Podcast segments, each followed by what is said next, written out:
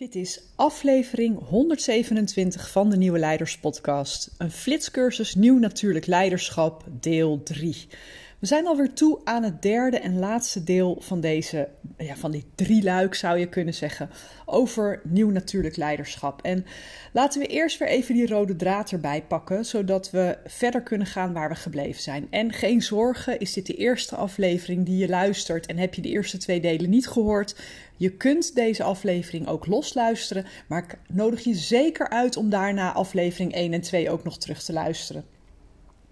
We hebben het in de eerste sessie gehad over hoe het instabieler worden van structuren in de samenleving en ja, de chaos die daaruit voortvloeit. Een, uh, ja, een soort natuurlijke tussenfase is. Hè? Als het ene complexe systeem overgaat in het volgende complexe systeem, dan is chaos de toestand van de tussenfase. En daar lijken we nu middenin te zitten. Dat klinkt zorgelijk, maar het is niet voor het eerst. Want in de hele geschiedenis zie je dat verandering altijd is ontstaan vanuit een veranderend bewustzijn. Het is altijd begonnen met wie wij zijn en daaruit voortvloeiend hoe wij denken, hoe we naar de wereld kijken. En steeds heeft zo'n veranderend bewustzijn ook geleid tot nieuwe vormen van samenleven, nieuwe machtsstructuren, nieuwe vormen van samenwerken, van organiseren. En dit is dus een belangrijk moment in de tijd waarin het nieuwe zich aan het vormen is. En daar hebben we allemaal een rol in. En ik gebruikte in die eerste aflevering de metafoor van net na een bosbrand. dat beschadigde bos en die dampende resten, ja, dat ziet er op het eerste gezicht hopeloos uit. Maar in werkelijkheid is dat een enorm vruchtbare context, juist voor het ontstaan van een nieuw, gezond, gebalanceerd en veerkrachtig ecosysteem. Nou, met de diep systemische crisis waar we ons nu in bevinden, is er iets radicaal anders nodig dan wat we tot nu toe altijd gedaan hebben. En dat betekent niet dat het oude van het begin af aan altijd al fout is geweest. Het heeft ons heel veel vooruitgang gebracht, hè? maar het heeft ook Ehm, de houdbaarheidsdatum bereikt. Het past niet meer bij de hele context waar we ons nu in bevinden, zowel qua bewustzijn als qua hoe wij omgaan met elkaar, met de aarde, met noem het allemaal op. En ga je in zo'n situatie alleen maar ehm, veranderen op basis van de dingen die niet werken, de, lessen uit het verleden, dan stuur je als het ware via de achteruitkijkspiegel.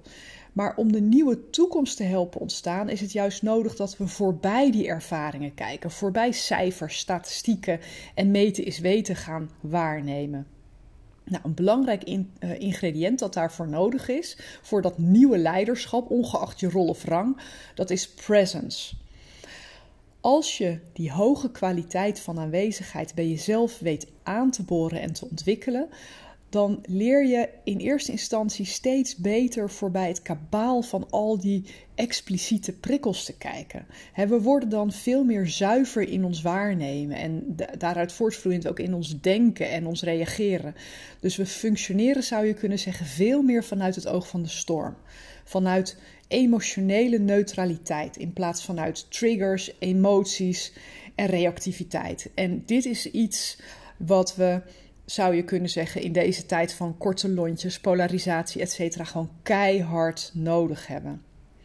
Nou, we hebben het gehad over hoe in de laatste generaties de nadruk van onze cultuur heel sterk lag op het ontwikkelen van de rationele, logische, lineaire kant van ons denken. Het zuivere wetenschappelijke denken, het logische um, uh, ja, cause en effect denken, de causaliteit. Maar wat we nodig hebben om niet vanuit het verleden, maar vanuit de zich aandienende toekomst te gaan denken, is juist verbeeldingskracht, creativiteit, uh, meer conceptueel kunnen denken. Nou, willen we daar naartoe omschakelen, dan mogen we dus veel meer dan we tot nu toe gedaan hebben, gaan werken met die wilde, associatieve, creatieve ja, jungle van een rechterkant van ons brein. Want die kant van ons brein, daarmee kunnen we holistisch, conceptueel en intuïtief waarnemen. Alleen hebben we dat nog niet zo goed ontwikkeld, omdat dat veel minder aandacht had. Nou, deze laatste sessie gaan we de sprong maken naar de beginselen van natuurlijk regeneratief leiderschap, omdat dat zowel een praktisch als een aantrekkelijk perspectief is uh, voor de nabije toekomst. En we hoeven het wiel ook helemaal niet opnieuw uit te vinden. We hebben millennia oude wijsheid tot onze beschikking waar we ons op kunnen inspireren. En het is mijn intentie om je in deze aflevering een paar inzichten en concrete ideeën te geven, waarmee jij ook echt direct in je eigen omgeving met meer natuurlijk leiderschap kunt gaan experimenteren. Hoe dat er voor jou ook uit mag zien. Um, regeneratief leiderschap is een benadering van leiderschap die zich in het algemeen richt op het creëren van ja, wat je zou kunnen noemen veerkrachtige, bloeiende, duurzame systemen. Waar traditioneel leiderschap zich nog vaak richt op het maximaliseren van winst, het behalen van, van, van jaardoelen, uh, meerjarendoelen is vaak 5 tot 10 jaar, gaat regeneratief leiderschap echt over lange termijn impact en het welzijn van alle belanghebbenden. En dan heb je het over mens, maatschappij, milieu en niet alleen de klant of de medewerker, maar ook de randen daaromheen. En dat hanteert als uitgangspunt het herstellen en versterken van ecosystemen. En ecosystemen zijn natuurlijk ook gemeenschappen, het zijn organisaties. En als je dat vergelijkt met hoe we nu nog vaak ehm, zien dat organisaties functioneren, daar gaat het om ja, uh, even heel zwart-wit uitgedrukt, om extractie. Hè? Het putten uit bronnen, zoals grondstoffen, zoals human resources. En uh, daarbij kunnen we dus volop gebruik maken van die wijsheid van de natuur. Want op hoofdlijnen daagt regeneratief leiderschap je uit om van de huidige cultuur zoals die in de afgelopen generaties is ontstaan, eigenlijk zo'n beetje sinds de industriële revolutie, steeds meer terug te gaan naar onze natuur. En dan heb ik het over onze menselijke natuur, maar ook over onze plek binnen de grotere natuurlijke ecosystemen. En een paar kenmerken van regeneratief leiderschap die ik je ter introductie wil meegeven zijn onder andere het uitgangspunt van heelheid en holisme. Regeneratieve leiders zien de wereld als een onderling verbonden geheel. En ze zullen dus ook niet alleen maar de symptomen eruit pikken, maar ze erkennen de complexiteit van het systeem. ze kijken met een meer holistische blik om problemen aan te pakken. En daarvoor richten ze zich dus op het begrijpen van onderlinge relaties en interacties en dynamieken en afhankelijkheden. En daarom hebben we eerst de basis gelegd voor de presence die daarvoor nodig is. Want op het moment dat jij continu vanuit stress of projectie of, of uh, uh, geraaktheid of angst of boosheid reageert, ontbreekt de presence die nodig is om meer holistisch te kunnen kijken. Een tweede kenmerk is dat regeneratieve leiders zichzelf echt zien als rentmeesters van de middelen die ze beheren. Hè? Dus niet als eigenaar of als baas. Ze streven naar het creëren van een positieve impact op, op de omgeving, op de samenleving, op het grotere geheel. En wat je heel vaak ziet bij inheemse volken is het uitgangspunt van het zeven generatie principe. En dat vind ik zelf een heel inspirerend uitgangspunt. Hè? Want we moeten onze acties en beslissingen niet alleen baseren op de behoeften en belangen van nu, maar we moeten daarbij ook rekening houden met belangen van toekomstige generaties. Als we continu in die korte denkframes blijven hangen die we nu gebruiken, kijk maar eens naar de politiek, die eigenlijk nooit verder kijkt dan vier jaar. ook al doen ze langere uitspraken, uh, je politieke carrière duurt over het algemeen vier jaar en dan mag je al dan niet uh, opnieuw bijtekenen uit die groef moeten we ontsnappen om echt veel um, ja, duurzamer te kijken. En duurzaam bedoel ik meer lange termijn gaan kijken. Dus niet per se uh, alleen vanuit een duurzaamheidsblik als je het hebt over milieu, maar ook duurzaamheid. Hoe houden we het prettig en leefbaar voor de generaties na ons? Een derde kenmerk is het gebruik maken van de wijsheid van de groep. En dat betekent dat je gaat luisteren naar diverse perspectieven en dat je echt gaat samenwerken aan hogere gemeenschappelijke doelen. Dus het vraagt van ons het vermogen om niet te praten met, uh, niet te praten over, sorry, juist wel te praten met en gebruik te maken van wijsheid vanuit de verschillen.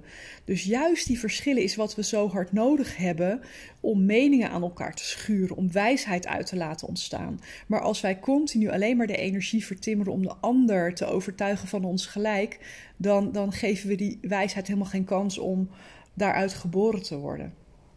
Een vierde kenmerk is het bewust streven naar veerkrachtige systemen die dus heel flexibel kunnen omgaan met verandering en verstoring. Eigenlijk zeg je hier agile in de meest oorspronkelijke zin van het woord. dat er verandering is, dat is onmiskenbaar. Alles is continu in verandering.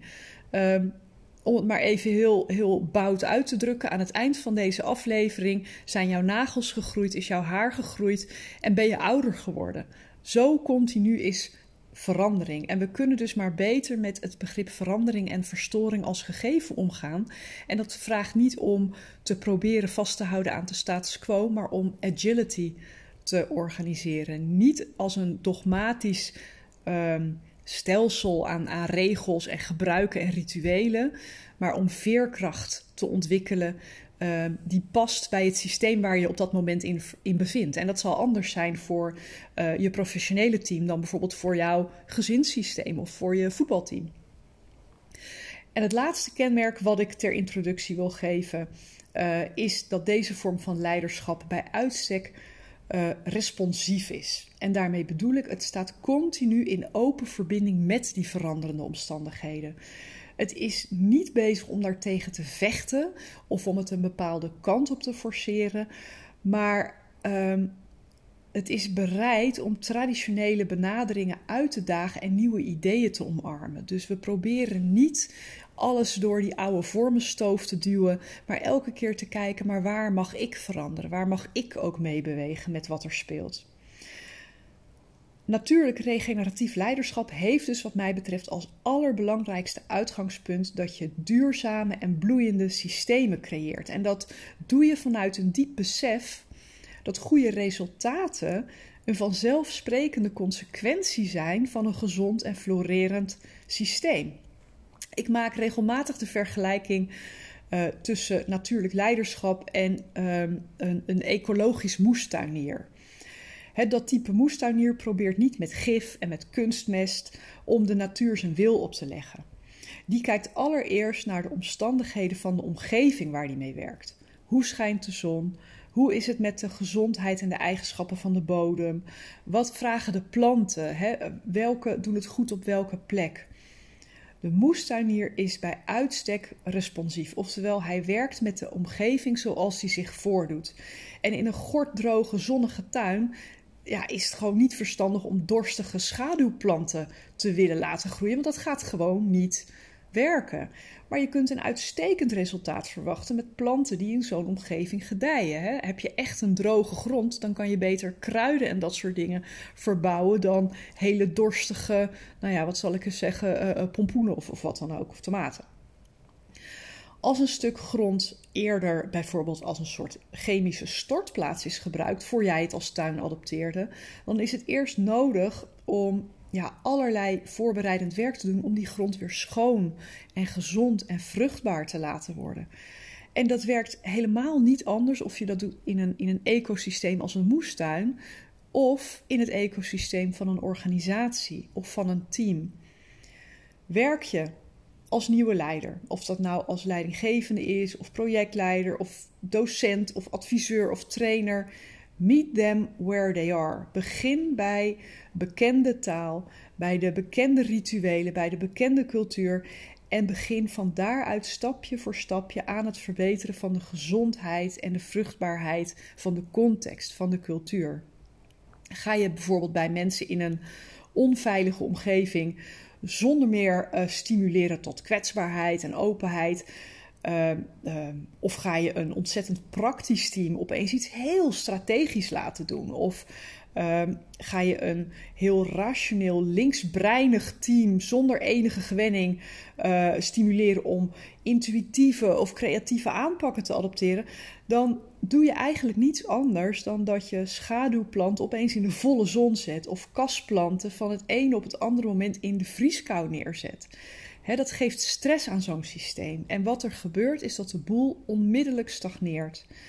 Dus daarom gaat het bij natuurlijk leiderschap in eerste instantie met een hoge kwaliteit van aanwezigheid waarnemen. Met wat voor context heb ik te maken? En begin te bouwen vanaf daar. Dus die ecologische moestuinier eh, of nieuwe leider, die kijkt dus niet puur naar de individuele planten, maar werkt vooral aan een omgeving waarin planten zich in relatie tot de bodem en in relatie tot elkaar zo gezond mogelijk kunnen ontwikkelen. En als dat eenmaal goed in balans is, dan vraagt dat van de moestuinier eigenlijk niet zoveel werk meer. Alleen wat liefde, aandacht en onderhoud. Want het systeem is steeds meer een zelfregulerende biotoop geworden. En het resultaat daarvan, het natuurlijke gevolg daarvan, is een prachtige, gezonde, overvloedige oogst. En dat is hoe we meer mogen gaan werken. De context creëren waarin een prachtige, overvloedige oogst, of dat nu de vorm heeft van winst, omzet, impact, positief verschil maken, dat maakt niet uit. Maar het is een logisch gevolg van alle prikkels die in het systeem op elkaar zijn afgestemd. Nou, die balans die bereik je als moestuinier door de bodem, wat we trouwens ook vaak letterlijk de cultuur noemen, door die van de essentiële voedingsstoffen te voorzien, hè, door de juiste plantcombinaties te maken, door goed te letten op symptomen die aangeven dat er ergens iets uit balans is, want het gaat natuurlijk niet zomaar vanzelf. Het is niet een kwestie van wilskracht. En uh, een voorbeeld wat ik wel eens gebruik is als je in die moestuin hè, bijvoorbeeld ziet dat er vlekken op de bladeren van je frambozenplant komen, dan kan je alle blaadjes eraf gaan halen, maar daarmee ga je het probleem echt niet verhelpen.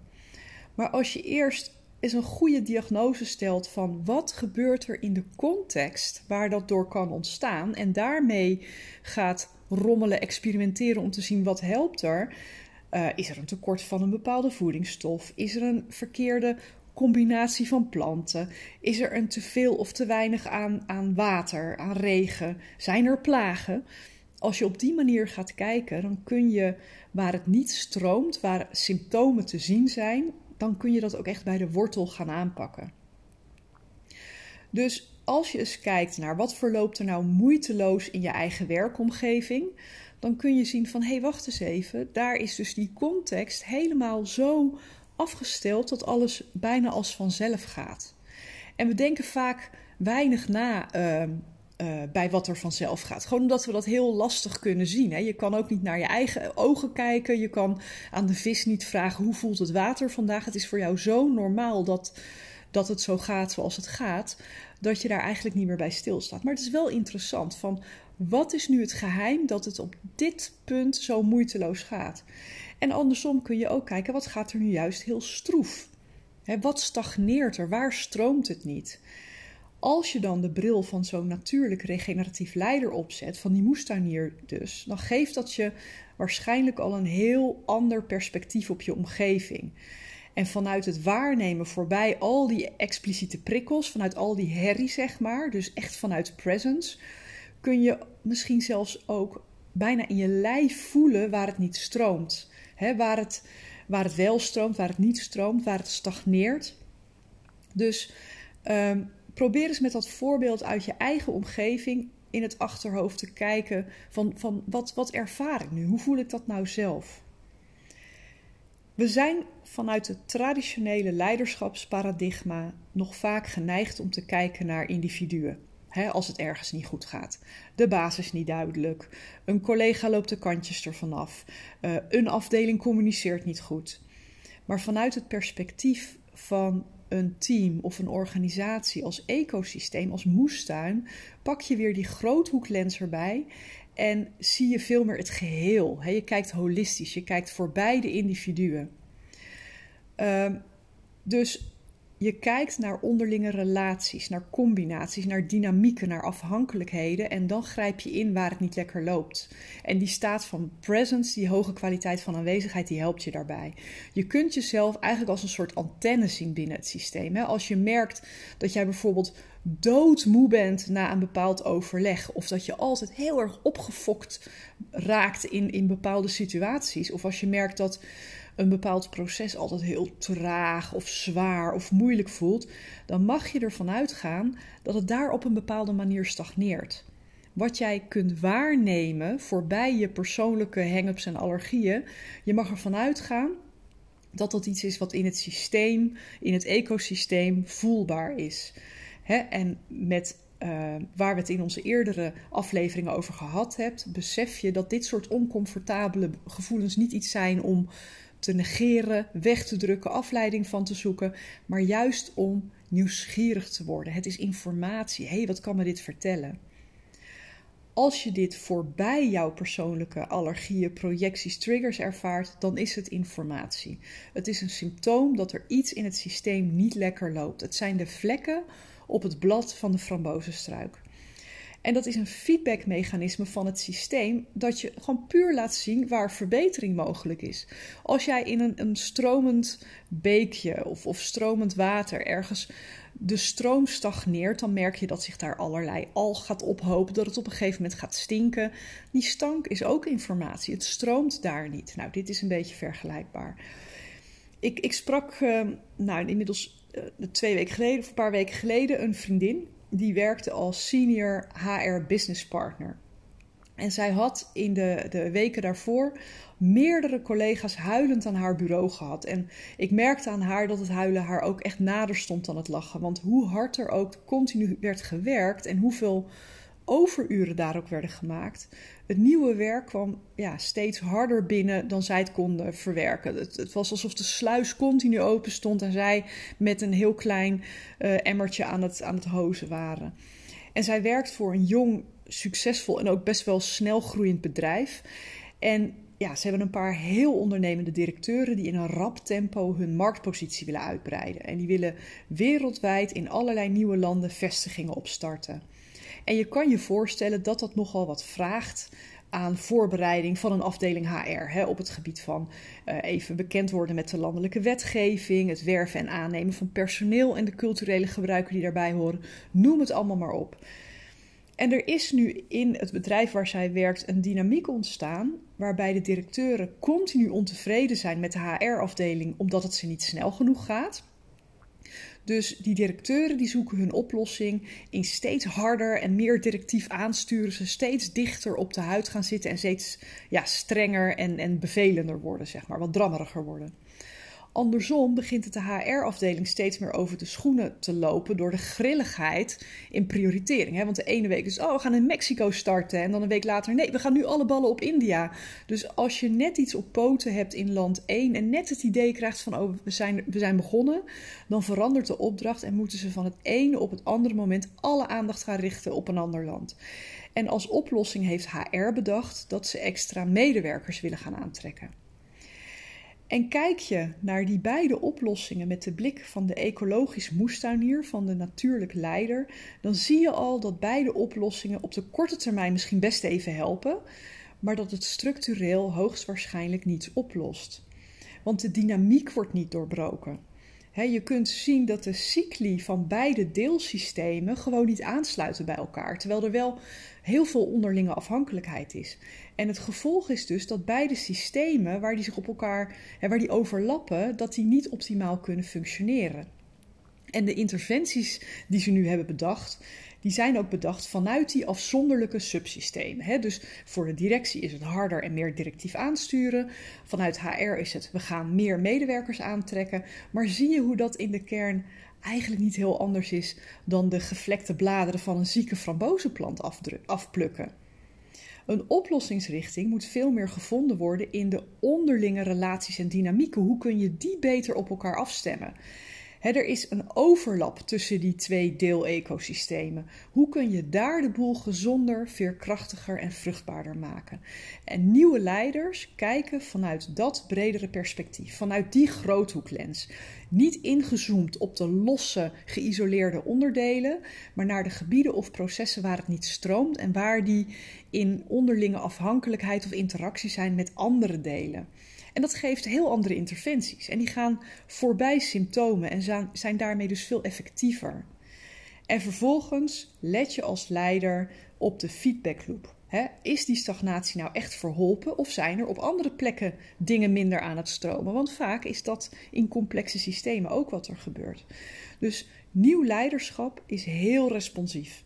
Het verhoudt zich continu tot die veranderende realiteit. Het is geen vaststaande set aan eigenschappen, maar het beweegt steeds mee met de verandering. En dat is iets wat je niet uit de boeken kunt leren. Het gaat over ervaren, anders kijken, maar vooral ook over het gaan belichamen. En in onze cultuur kun je zeggen dat we heel goed getraind zijn in logisch, reductionistisch, oorzaak- en gevolgdenken. Maar intuïtief, creatief en holistisch kijken en denken daar zijn we nog niet zo heel bedreven in. En toch ligt daar een enorm potentieel om veel effectiever om te gaan met de systemische uitdagingen waar we nu mee te maken hebben. Zowel op breed maatschappelijk niveau als op heel klein niveau in je directe omgeving.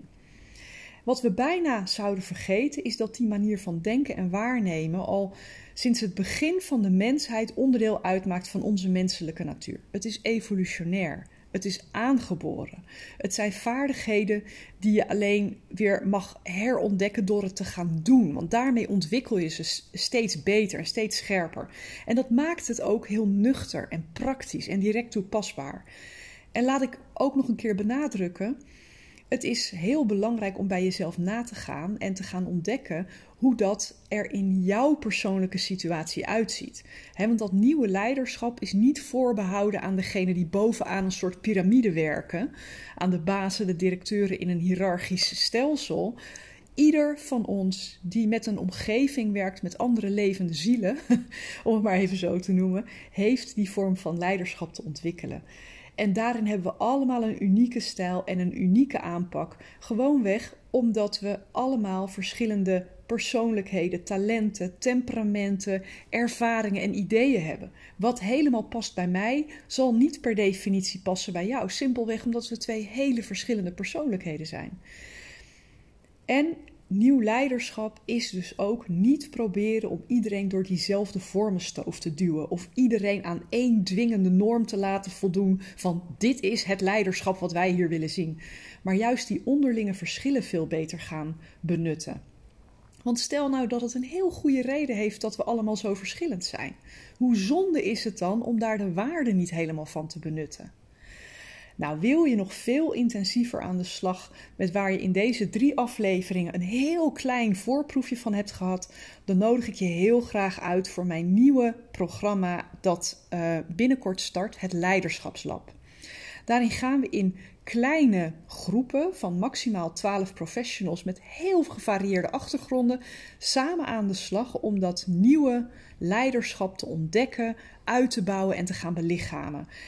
En het leiderschapslab is echt niet te vergelijken met bestaande opleidingen of trainingen. Je kan het eigenlijk beter vergelijken met een soort expeditie, helemaal gericht op ervaren. Het is aan de ene kant leren, ontdekken en experimenteren. En dat doen we met allerlei verschillende werkvormen. Maar we kijken ook naar allerlei nieuwe theoretische kennis vanuit onder andere de neuropsychologie, antropologie, ecologie, Daarnaast is het lab een hele inspirerende mastermind met gelijkgestemden. Want door de opzet van het programma en de manieren waarop je met elkaar ook als deelnemers samenwerkt, maak je een hele diepe ontwikkeling door als individu en als groep. Er is dus voldoende aandacht ook voor jou als individu, als mens en voor jouw persoonlijke ontwikkelingsvraag. En mijn rol daarin is dus ook niet die van trainer, want je hebt het hier niet echt over een training. Ik ben een ecosysteemfacilitator. Ik zorg voor de structuur van het programma. Ik zorg dat het lab een prettige, veilige en positieve plek is.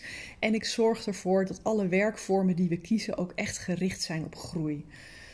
Als deelnemer aan het leiderschapslab ben je zowel student als co-creator. Dus je doet niet alleen een schat aan nieuwe kennis op, maar je deelt ook je wijsheid en ervaringen met de groep.